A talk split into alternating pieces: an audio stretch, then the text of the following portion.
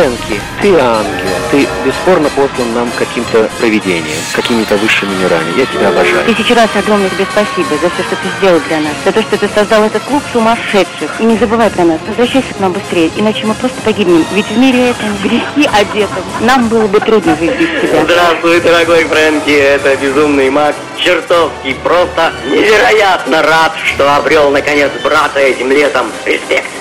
Огромный тебе Не респект. удивляйся, если серебряный эфир вскоре захлестнет звонким детским смехом. Привет из Тирасполя, это был Виталий и Ирина. Удачи, успехов, взлетов, чтобы все у тебя было в этой жизни. Спасибо тебе за то, что ты есть. Фрэнки, пожалуйста, во время своего отдыха сохраняй свое нездоровье, благодаря которому ты делаешь нас здоровыми. Алло, привет, Фрэнки. Меня зовут Инна. Я тебя очень, очень люблю, правда. Я тебя целую, обнимаю, передаю тебе привет. Также я передаю привет всей нашей больнице имени Кащенко. Еще, Фрэнки, прошу передать мое восхищение человеку, который твои диски. Это грандиозно, почти так же грандиозно, как твое шоу. Хотя мы не будем скрывать, что круче всех на дожде, это, конечно, ты. Фрэнки, привет! Я даже не сомневаюсь в том, что как только закончится твоя передача, мы все дружно начнем скучать без тебя. Мы желаем тебе хорошо отдохнуть. Мы очень, очень сильно тебя любим. Возвращайся. Мы тебя очень ждем.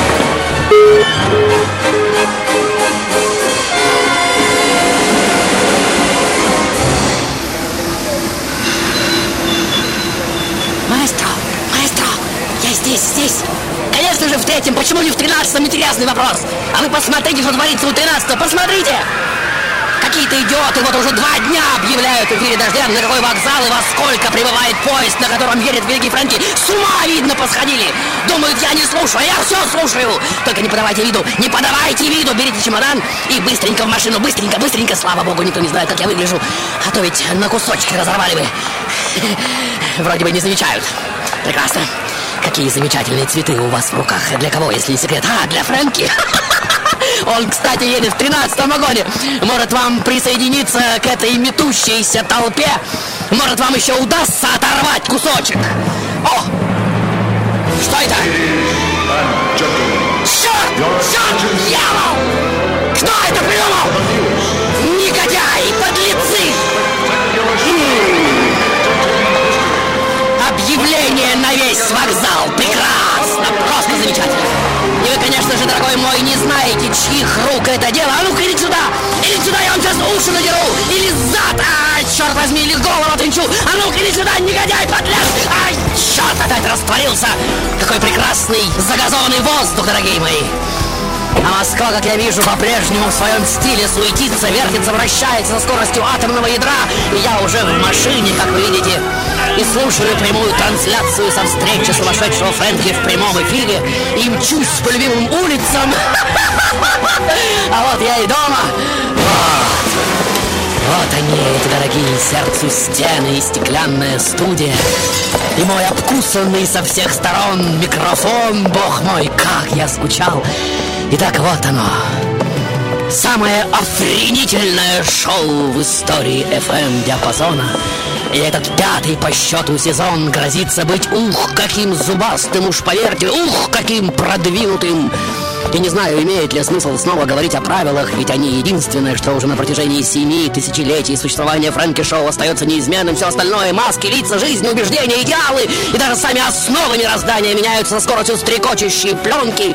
И тем не менее, все желающие получить мои фирменные 30 сеансов глубинного орально-лингвинистического программирования должны как можно быстрее угадать мое сегодняшнее имя и немедленно сообщить об этом самому магистру священной церемонии, чтобы я и сам узнал, наконец, чья жизнь рвется из меня на этот раз. Мне же дайте маленькую паузу, дорогие мои, и, как говорится, оставь надежду всяк сюда входящий.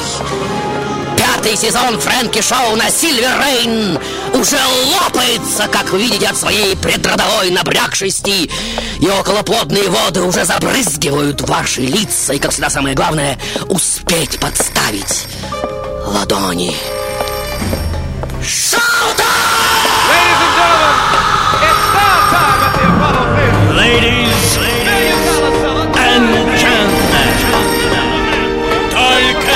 серебряном дожде. Showtime,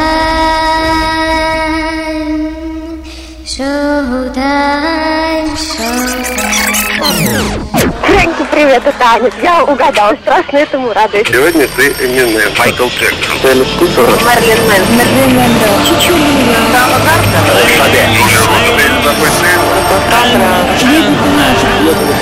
мы начинаем еженедельную серию прямых трансляций из сумасшедшего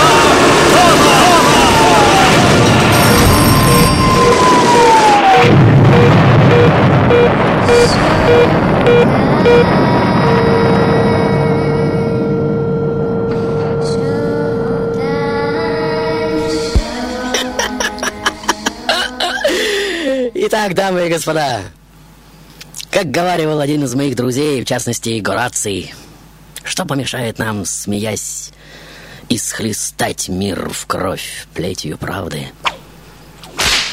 И это, как вы понимаете, самая главная подсказка к портрету меня сегодняшнего, характеризующая эту мою жизнь, как говорится, с ног до головы. Маэстро, а, вы уже здесь. Прекрасно.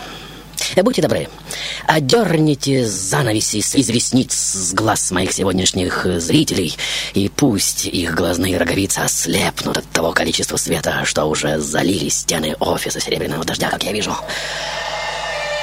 Прекрасно. И, как всегда, не простить вас за все, что вы сегодня устроили, просто невозможно. И честно скажу, дорогие мои, ни в какой другой роли я не хотел бы оказаться так же страстно, как в той, в какой уже стою перед вашим ослепленным взглядом. И вот некая безымянная акушерка уже принимает у госпожи Крессе, будьте внимательны, ее недоношенного первенца. И если вам, дорогие мои, удастся прямо сейчас сказать почтенной повитухе, кого именно она принимает, возможно, от волнения она и причинит мне какой-нибудь вред, но к великому счастью ни вы, ни она еще не знаете, чья макушка уже показалась в узком горлышке космической бутылки. И вот я уже пытаюсь сказать этой милой женщине, сударыня, не тяните так сильно, не тяните, не забывайте, я рождаюсь почти на месяц раньше срока, и моя смерть невосполнимая утрата для вашего слишком человеческого мира, и ни моя мама, ни другая женщина в течение нескольких столетий не повторит больше этот грандиозный подвиг. На что проворная кушерка уже парирует, как вы слышите, помолчите, сударь, и не болтайте под руку, я знаю свое дело и держала на руках младенцев и познатнее вас, а вот это неправда, мадам, вы ошибаетесь, младенец, которого вы сейчас тянете за голову, станет гораздо более известным, чем все короли прошедших и будущих эпох вместе взятые, когда я умру, сам наследный принц подбежит к королю, не скрывая слез, и воскликнет «Сир, он умер!» На что король, опустив голову, только бы не показать никому своих слез, ответит «Нет, этот человек бессмертен». Да не тяните вы так, э, прошу вас, ай, как больно и горячо!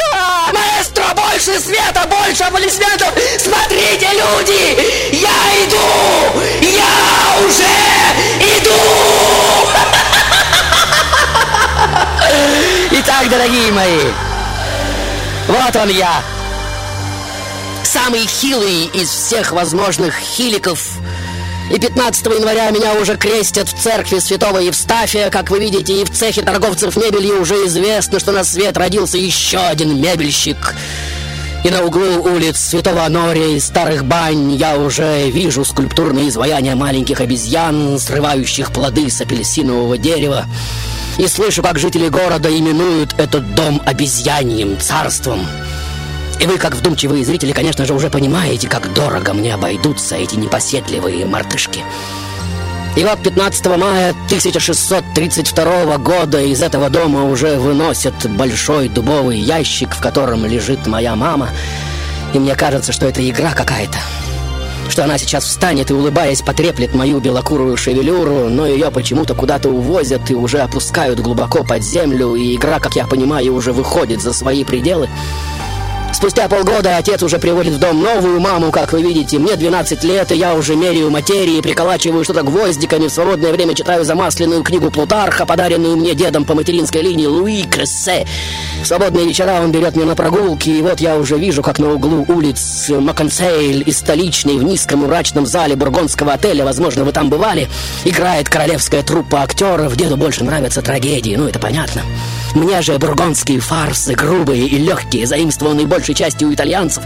И вот перед моими глазами, словно в карусели, уже проносятся вымазанные мукой скупцы, хвастливо-трусливые офицеры, хитрые и легкие, словно пух слуги, водят за нос стариков-горжебюсов, под гомерический хохот публики легкомысленные жены прямо тут, за занавеской, вон, видите, обманывают ворчливых дураков мужей, а фарсовые сводни кумушки тарахтят, как сороки, и стены бургонского отеля трясутся от хохота и вот-вот рухнут всем нам на головы. И вот я уже возвращаюсь домой с лихорадочным блеском в глазах и по ночам вижу во сне знаменитых буфонов Ализона, Жакмена Жадо, Филиппена и знаменитого Жодле. Возможно, и вы его видели с выбеленными лицами, напомаженными ртами и глазами, с помпезно-пафосными жестами. Ваши версии, дорогие мои. Все снова возвращается на круги своя, как вы видите. Шоу-тайм! Мы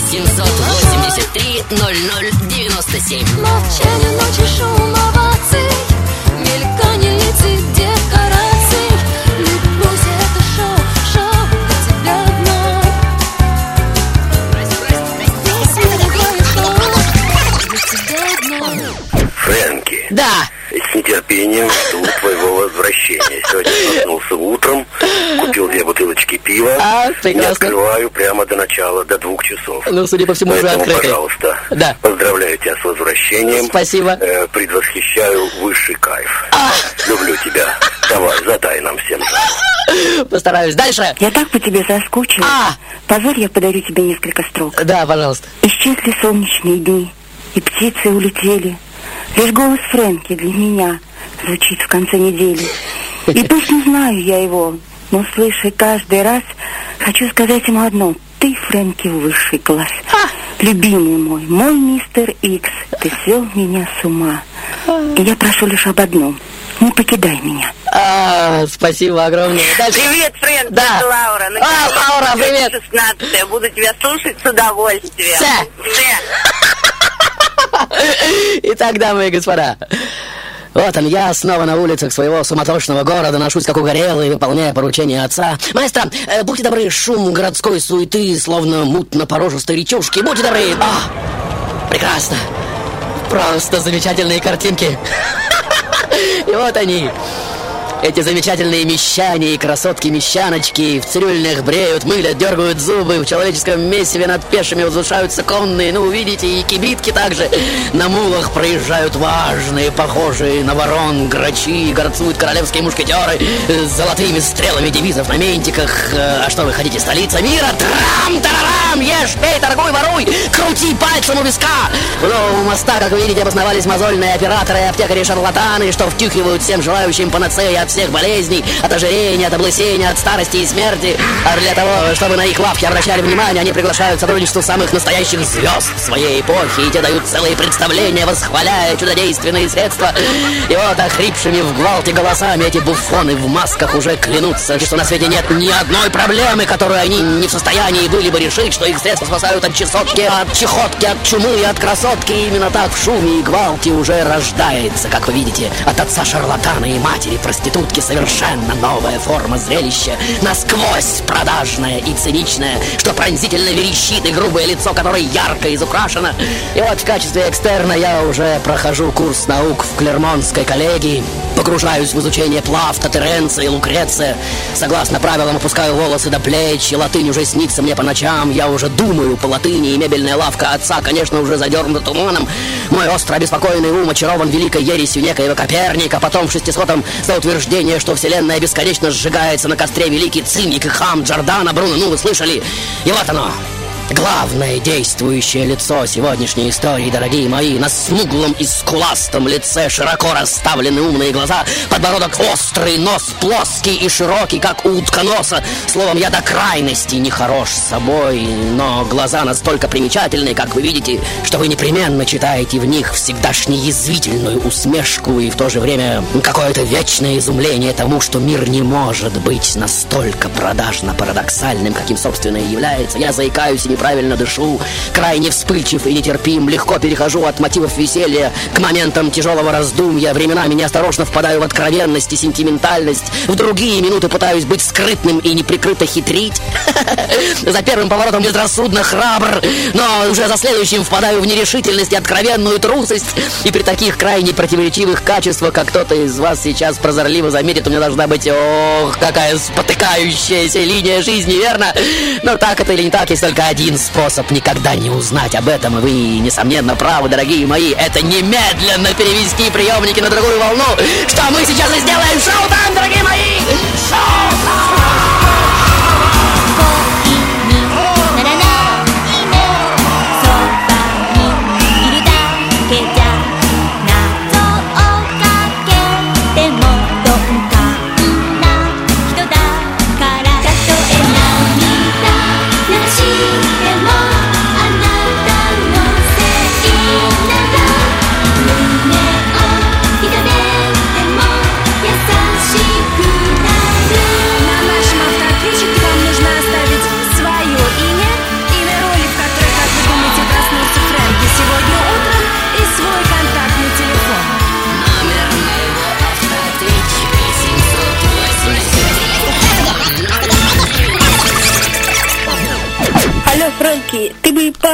поосторожней там в поезде, а, то заразишь еще. Тут много фрэнков появится. Маленьких фрейников, да? Дальше. О, привет, дорогой мой.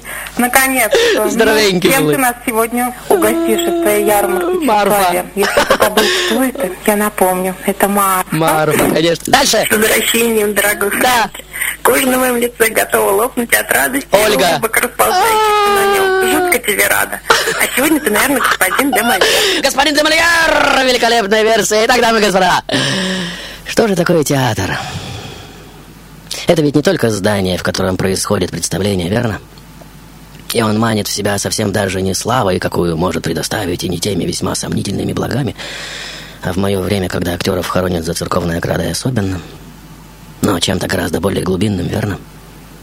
Что люди под костным покровом черепа которых, как в луковице, скрывается бесконечное количество слоев, чувствуют особенно обостренно. Потому что только на сцене все это многоплоскостное богатство психики может обрести законность, завершенность, оправдаться перед Всевышним. Трам-трам. Именно поэтому для этого сорта людей театр как религия, а само здание как храм, ну, вы, возможно, понимаете. Итак, дорогие мои, вот процесс обучения уже подходит к концу, как вы видите, и отец уже осведомляется о том, что дальше намерен делать его наследник. Я отвечаю, что хочу совершенствоваться в юриспруденции. И величайшее изумление поразит всякого, кто приглядится к тому, как я готовлюсь к адвокатской карьере. Ведь никто из вас, я уверен, не слышал о том, чтобы адвокатов готовили те самые актеры-шарлатаны на новом мосту, так виртуозно втюхивающие кому угодно, что угодно. Но если вы хоть раз в жизни вдыхали запах душной, пропитанной актерским потом маски, то, несомненно, знаете, что стоит один раз надеть ее, и у вас уже не будет сил ее снять, понимаете? И вот никто в мире уже не может предоставить мне доводы, что я должен посвятить жизнь не тому, к чему призван неким глубинным зовом. И вот он, вот, вот, вот. Этот безумный вопль моего отца, только что увидевшего меня на базарной площади. Нервно теребя свои манжеты. Он говорит, что это самая презираемая профессия в мире, ну разве ты не знаешь? Ну, правда, после проституток и рекламных агентов. Он говорит также, что этих людей хоронят на уровне пятого метра, где земля уже не считается освященной вместе с самоубийцами и мертворожденными детьми, грозит, умоляет, проклинает, убеждает, зовет на помощь священника, который, следуя легенде, после двухчасовой беседы со мной прямо на глазах обезумевшего от горя отца уже снимает сутану и идет записываться в ту же самую труппу, в которой я уже состою. И хотя все вы прекрасно понимаете, что это просто красивый миф, один из многих овивающих мое сегодняшнее имя, но он так хорошо отражает силу моей убежденности, что почти кажется правдой, верно?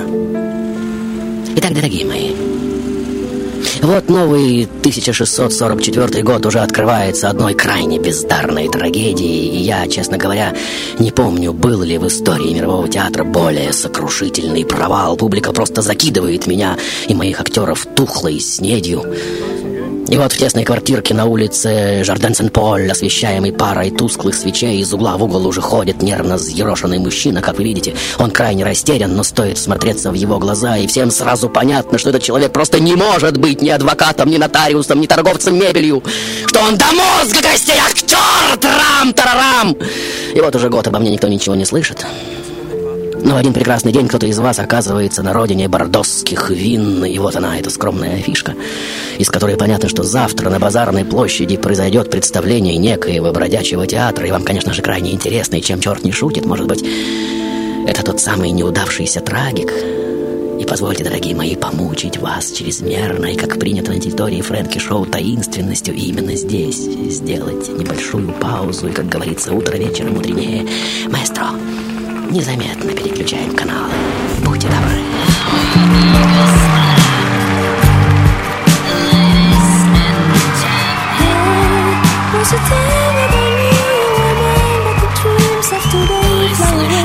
Was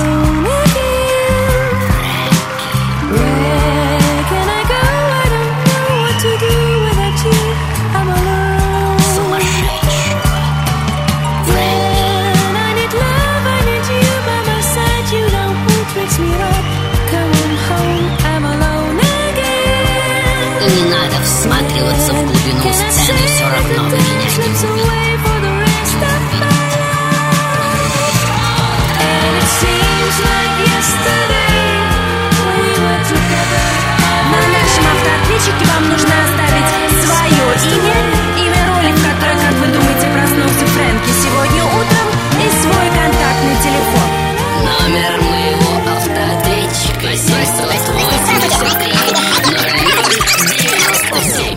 Здравствуй, Фрэнки, это Анна. Да, А, Аня. Я думаю, что это Мольер. Мольер была версия. Дальше. И сегодня ты Жан-Батист Мольер. Жан-Батист Сергей из Омска. Мольер. Спасибо, Восемь. Сережа. Дальше. Фрэнки это Мольер. Меня зовут Армен. Мольер. Спасибо, Армен.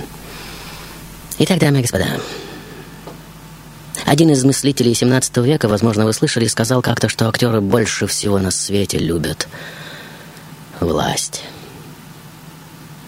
И чем она жестче, тем лучше, ведь только при сильной и щедрой власти возможно процветание такой совершенно безалаберной формы искусства, как театр, верно? Хотя любое правило, как известно, подразумевает то, что подразумевает. Маэстро, антракт, судя по всему, уже закончен, и зрители, как мы видим, уже возвращаются из буфета. Будьте добры. Второй акт. Прекрасно! Просто замечательное вздыбливание занавеса! Еще больше воздуха, дорогой мой, еще больше обзора! Итак, дамы и господа, вот периферия уже счищает с меня всю надуманную спесь. Мы играем перед самыми простыми людьми, перед пахарями и виноделами, парикмахерами и гробовщиками, пекарями и солдатами. Я познаю природу манипуляции зрительским восприятием, как говорится, со всех ракурсов. И самое главное, начинаю чувствовать склонность не только к актерской игре, но и к сочинительству. Но из-под моего пера, э, к моему собственному удивлению, выходят почему-то не трагедии, трам-тарарам, а веселые, бесшабашные фарсы. И, скорее всего, потому что справиться со всем тем ужасом, что я вижу в отдаленных глубинках, можно только раздирая свою глотку от смеха. И вот по югу страны, с селения в селение, словно петляющий заяц, уже бежит слух, что некий довольно невзрачной наружности лицедей сочиняет и до слез смешно исполняет свои дерзкие пьески. И прослышав об этом, актеры других театров уже являются ко мне и умоляют взять их в труппу. Приходит Екатерина Лейкер-Дюроз, блистательная актриса из амплуа любовницы. Вслед за ней молоденькая, но уже прогремевшая Тереза Маркиза. Ну, вы знаете, дочь знаменитого балаганного комедианта. И в окружении этих сокрушительно прелестных женщин я уже с шумом беру Руан. Мне рукоплещут Бордо и Ле-Манс. И сам Филипп Орлеанский, он же господин, единственный брат короля, 18-летний мальчик, уже приглашает нас в свой театр, назначая довольно лестное ежегодное жалование. И вот осенью 1658 года наши театральные фургоны уже подходят к столице, как вы видите. И на горизонте уже показываются островерхи и крыши домов, и клочья воспоминаний, словно перистые облака, уже развиваются на моей шляпе. Но мне почему-то совсем не страшно, да-да. И такой силы и уверенности в своем даре и праве на столичную сцену я, как кажется, не чувствовал никогда. И понятно, что гений — это тот, кто способен глубоко и бесстрашно выразить характерные черты своего века. Но я знаю также и то, что там, на столичной сцене, мне удастся сделать еще больше. И, как скажет кто-то из ваших современников, мои пьесы — идеальный диагноз, поставленный не столько человеку моего времени, сколько человеку всех возможных времен. И вот он, вон, вон! В правой кулисе, как вы видите, уже стоит сам мистер лицемерие. Вон чванливый господин Гордыня, вон там Юрка ненасытное сластолюбие, виртуозы своего дела, ревность, зависть и воровство шныряют из кулисы в другую. Вон пошлость, тупость, лень и хитроумная изворотливость. И глядя на все это круговращение, можно только поражаться, насколько объемен их высочество человек. Как виртуозно и безгранично его умение соединять, казалось бы, несоединимое, веру и безверие, неподкупность и тотальную продажность, силу и слабость Бога и дьявола трам-тарарам. И вот он, голос моего единственно положительного героя, что, глядя на весь этот беспредел, пытается сохранить хоть что-то человеческое, извивается, словно уж на сковородке в лживом и насквозь промасленном мире, вскакивает, поскальзывается, опять падает и орет, что есть мочи, везде предательство, измена, плутня, лживость, повсюду гнусная царит несправедливость. Я в бешенстве, нет сил мне справиться с собой, и вызвать я бы хотел весь род людской на бой. И кто знает, может кто-то из вас уже узнает в этом моем герое себя, и я совсем даже не иронизирую, уж поверьте. Только вот веры вам и этому персонажу уже нет! И все уже прекрасно знают, что вы просто замечательный лицедей, искусно прячущийся под маской хорошо заученного текста. И кто из нас еще не наступал на грабли современных виртуозов, умело втюхивающих нам наши же собственные эмоции и страстное желание доверять и любить нашу собственную веру в человека, трам-тарарам, и во все эти трижды перепроданные идеалы и ценности. А-а-а! Маэстро, не сбиваем температуры! Ведь если не мы, то нас и третьего, говорится, не дано шоу!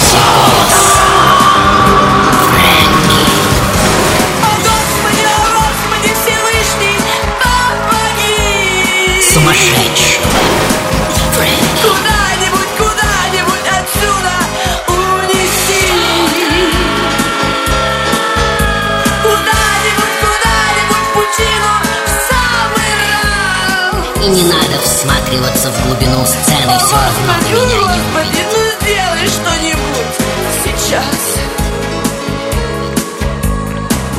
На нашем мой автоответчике вам нужно оставить свое имя, имя роли, в которой, как вы думаете, проснулся Фрэнки сегодня утром, и свой контактный телефон. Номер моего автоответчика 783 я просто не знаю, что сказать. Я тебя очень обожаю, люблю. И все, вот. И все. Дальше. Привет, Фрэнки, я Да, очень рад, что Игорь. ты вернулся. Э, Будь всегда таким хорошим и э, сказочным. А, спасибо. Э, Сегодня ты Франсуа де ла Рошфуко, может быть. Франсуа де ла Рошфуко. Это был Игорь. Супер! Спасибо, Игорь. Дальше. Шекспир, 908 4307 Ну, наконец, телефон не надо, убирайте, маэстро. Наконец-то. Итак, дамы и господа, сегодня я тот, чья жизнь сплошной светский скандал. Я, как сказали бы сегодня, фигура number one, чей портрет просто не сходит с разворотов желтой прессы. Вот я в профиль, фас, в полоборота, в неглиже, пьяный, в хлам, в гриме, без грима, блюющий, дерущийся, рвущий на себе одежду, в окружении шлюх, светских дам, министров и лощеных мафиози. Мастер, э, будьте добры, оденьте меня в самые яркие бренды моего времени. Прекрасно. Я даже не успел глазом моргнуть, как все уже произошло. Да-да, именно так, дорогой мой. Шляпа с перьями, шпага, белые перчатки. Просто великолепно выгляжу, вы не согласны? И вот я уже горцую по раззолоченным коридорам царской резиденции, словно раскрахмаленный индюк среди других не менее разукрашенных пород индюков, страусов и петухов. И вот в начале 1661 года умирает самый грандиозно коварный мозг эпохи кардинал Мазарини. Как вы, возможно, слышали, и уже на следующий день 23-летний Людовик XIV уже заявляет своим министрам, что пришло время ему самому управлять государством. Вы же будете помогать мне советами лишь в тех случаях, когда я сам вас об этом попрошу. И вот министры, а за ним и вся Франция уже понимают, что на престоле более чем серьезный человек. Мою же голову разрывает от предвосхищения совершенно немыслимой дерзости, и мое перо уже оставляет на белых листах, как вы видите, черные борозды того, чему спустя столетия мир даст название «Высочайшая комедия». И вот столичный бомонд уже повержен в транс, в который вместе с гомерическим смехом замешаны и героический пафос, и едкий сарказм, и глубокие, полные сокрушительных озарений мысли о смысле жизни. И Париж уже словно маленькая песчинка внутри пороховой бочки, и перед глазами короля уже вздыбливается огненная мантия, в которую упакован сам кардинал Ардуэн де Перификс. Ну, вы видите? Его лицо похоже на набрякший гневом помидор. Он умоляет короля немедленно запретить самую едкую пьесу из тех, что он когда-либо видел. Это же настоящий дьявол, ваше величество, самый отъявленный безбожник и вольнодумец. За такую пьесу его мало сжечь на костре, и костер, несомненно, явится для него предвестником адского огня. И вот, вот, дорогие мои, вот они, два величайших лицедея, уже выходят, как говорится, на одну сцену. Маэстро, еще больше света и золотого грима на лица. Я хочу, чтобы все ослепли от роскоши и сознания своей ничтожности. И вот, смотрите внимательно, дорогие мои, вот. Выпятив нижнюю губу, Людовик уже сверлит мой лоб своими маленькими глазками, и прохладная бледность уже заливает мое лицо. «Это так странно», — говорит король в своей мягкой, даже несколько любящей манере, «но ваше имя просто хит сезона, и ни одно другое не звучит в моем присутствии чаще, чем ваше». Кое-кто утверждает даже, что вы чуть ли не революционер, подрывающий основы моего государства, разбойник, дерзко насмехающийся над религией и благочестием. Как вы там пишете? Для разных случаев, э, встречающихся в мире, наука есть о том, как совесть сделать шире и как оправдывать все грязные дела тем, что в намерении не заключалось зла. Или вот из другого места. Э, Кто грех творит в тиши, греха не совершает. То есть вы хотите сказать, что мы, э, э, то есть я хотел сказать, они, ну, эти ваши персонажи, э, прикрывают свои грязные устремления высокой фразеологии, религиозной там или патриотической, и всласть глумятся над своим народом, так? Ай, э, О, нет. Я, конечно же, прошу прощения у вашего высочества. И крупные капли пота уже стекают из-под моего парика на лоснящиеся щеки, как вы видите. Но э, почему эти люди набросились на мою новую пьесу? Ведь в моих ранних пьесах содержатся гораздо более резкие вещи. А я вам скажу, дорогой мой. И здесь по губам короля пробегает еле заметный чертик, и вы, я надеюсь, успели его сфотографировать, дорогие мои. Это потому, что в ваших других пьесах вы смеетесь над небом и религией, до которых этим господам нет никакого дела, а в последней вы смеетесь над ними самими, понимаете разницу? Одним словом, я прошу вас больше не играть эту вашу безобразную пьесу. Не надо раскачивать лодку, в которой сидим мы все.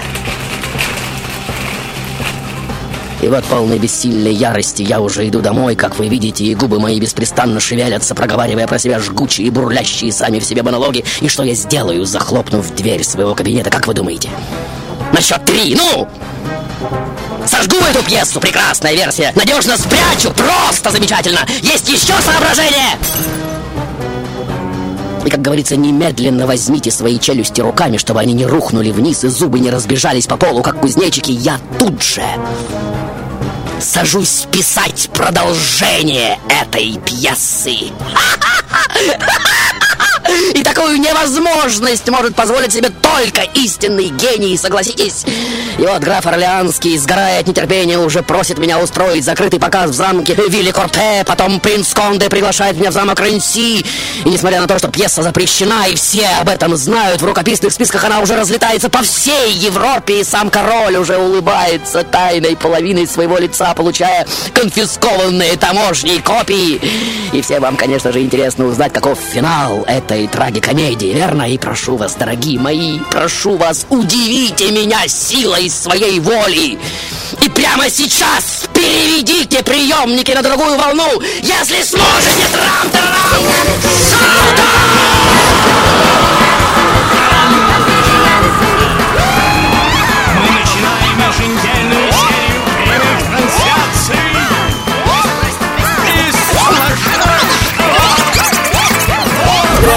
Дорогой, это Тамара. Да. Без тебя невозможно было. Да, Тома. Совершенно пустыня, холод и кошмар.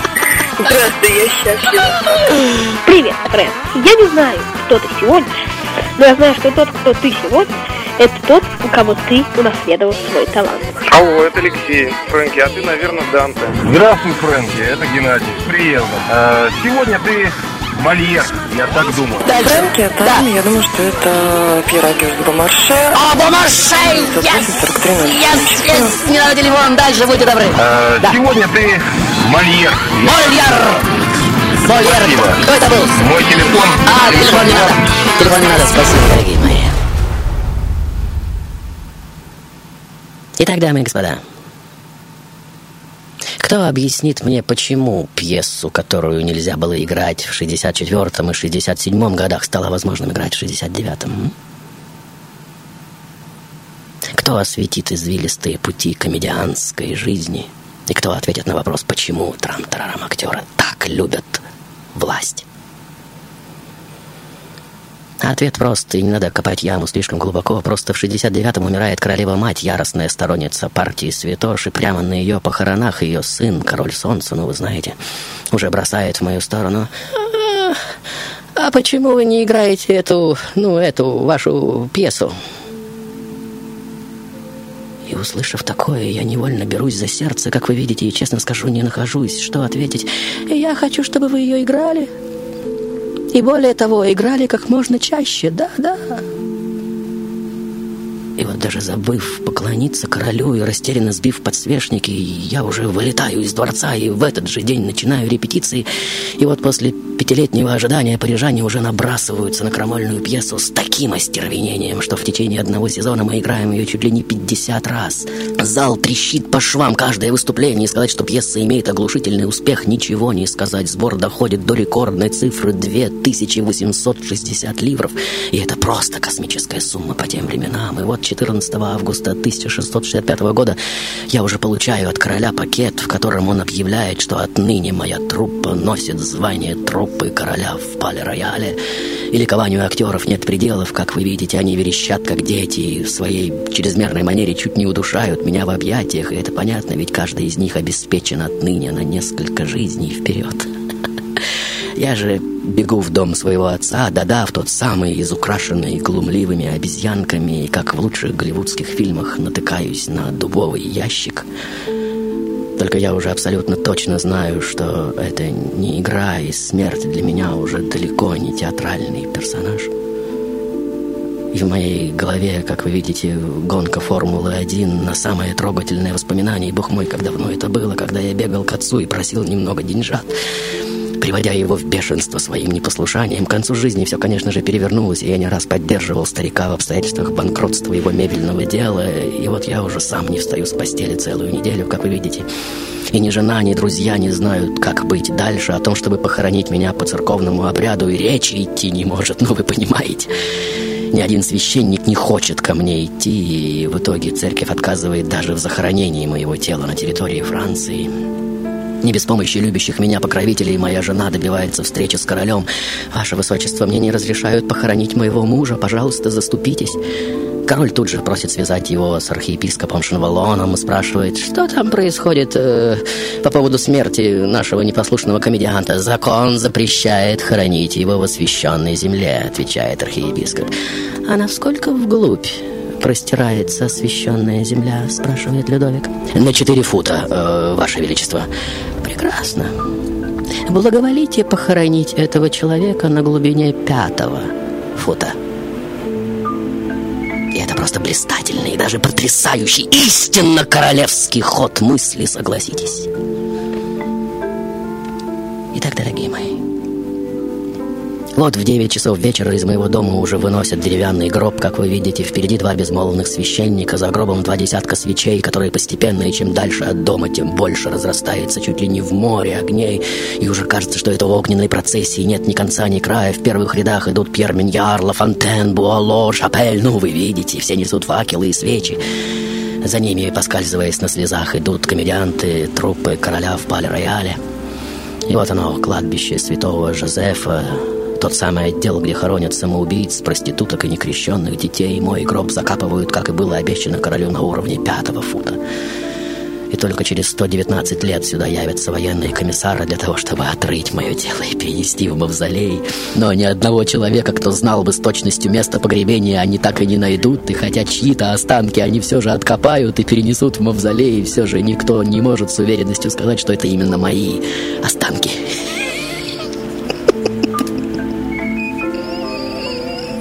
И хотя кое-кто из вас и думает, что, несмотря ни на что, я все же вышел на поверхность и застыл в бронзовом изваянии, известном теперь уже на весь мир, но позвольте мне, дорогие мои, самому решить, где мне, истинному королю высочайшей комедии, уютнее остаться. Над высохшей чашей фонтана с тростью и бронзовыми бантами на башмаках или в той самой неосвещенной яме на уровне пятого фута, где, собственно, и место таких людей, как комедианты, чьи лица словно луковицы, очистить которые невозможно, не залившись слезами. И самое главное, совершенно бессмысленно, потому что вы вряд ли найдете что-то под всеми этими наслоениями.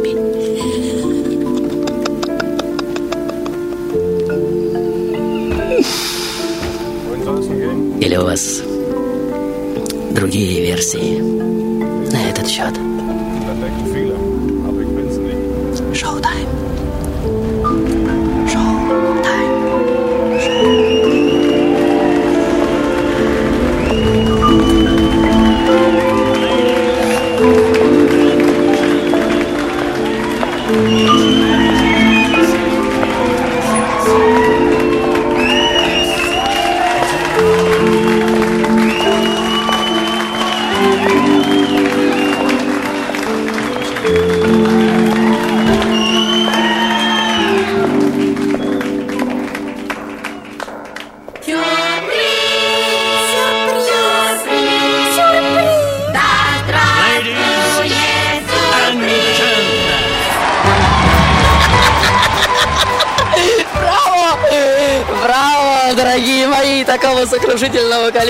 Звонков и приветствий и поздравлений не было, по-моему, никогда.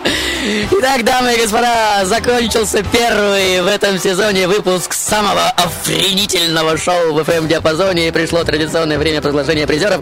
Внимание, звонков было 123, и из них почти 82 правильных. И вот голоса самых первых и остроумных. Слушаем автоответчик. С возвращением, дорогой Фрэнк.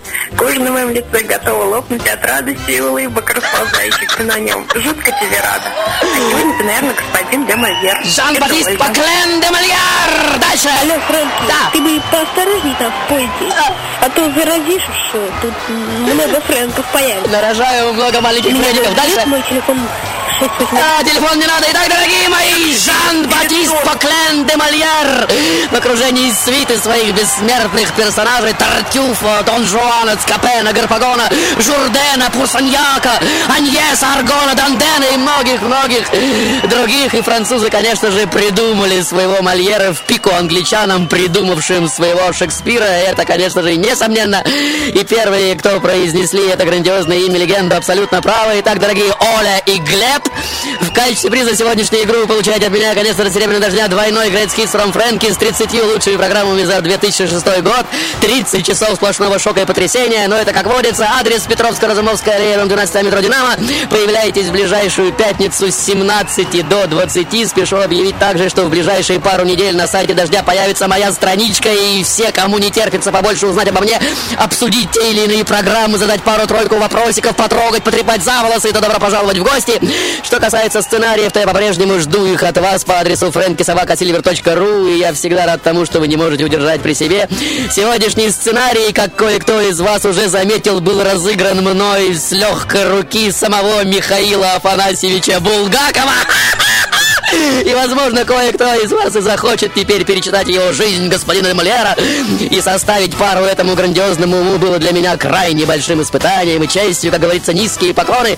Теперь прощайте, дорогие мои, и на прощание вот вам небольшая цитата из меня сегодняшнего. «Коль в жизни встретится вам лицемерный плут, причем, скажите мне, все праведники тут, и если вы сегодня на крючок попались шарлатану и благочестие опять служило здесь обману, но это значит ли, что продан целый свет?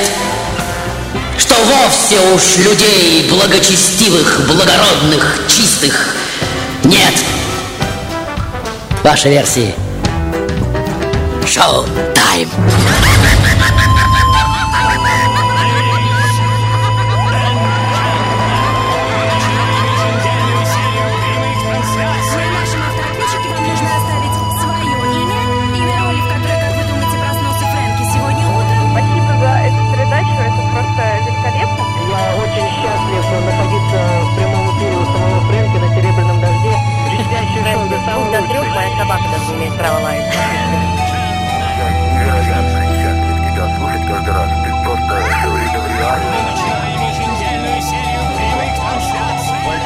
Фрэнки. Каждую передачу жду с большим нетерпением. Слушая вас, наворачиваются слезы на глазах. Огромное спасибо.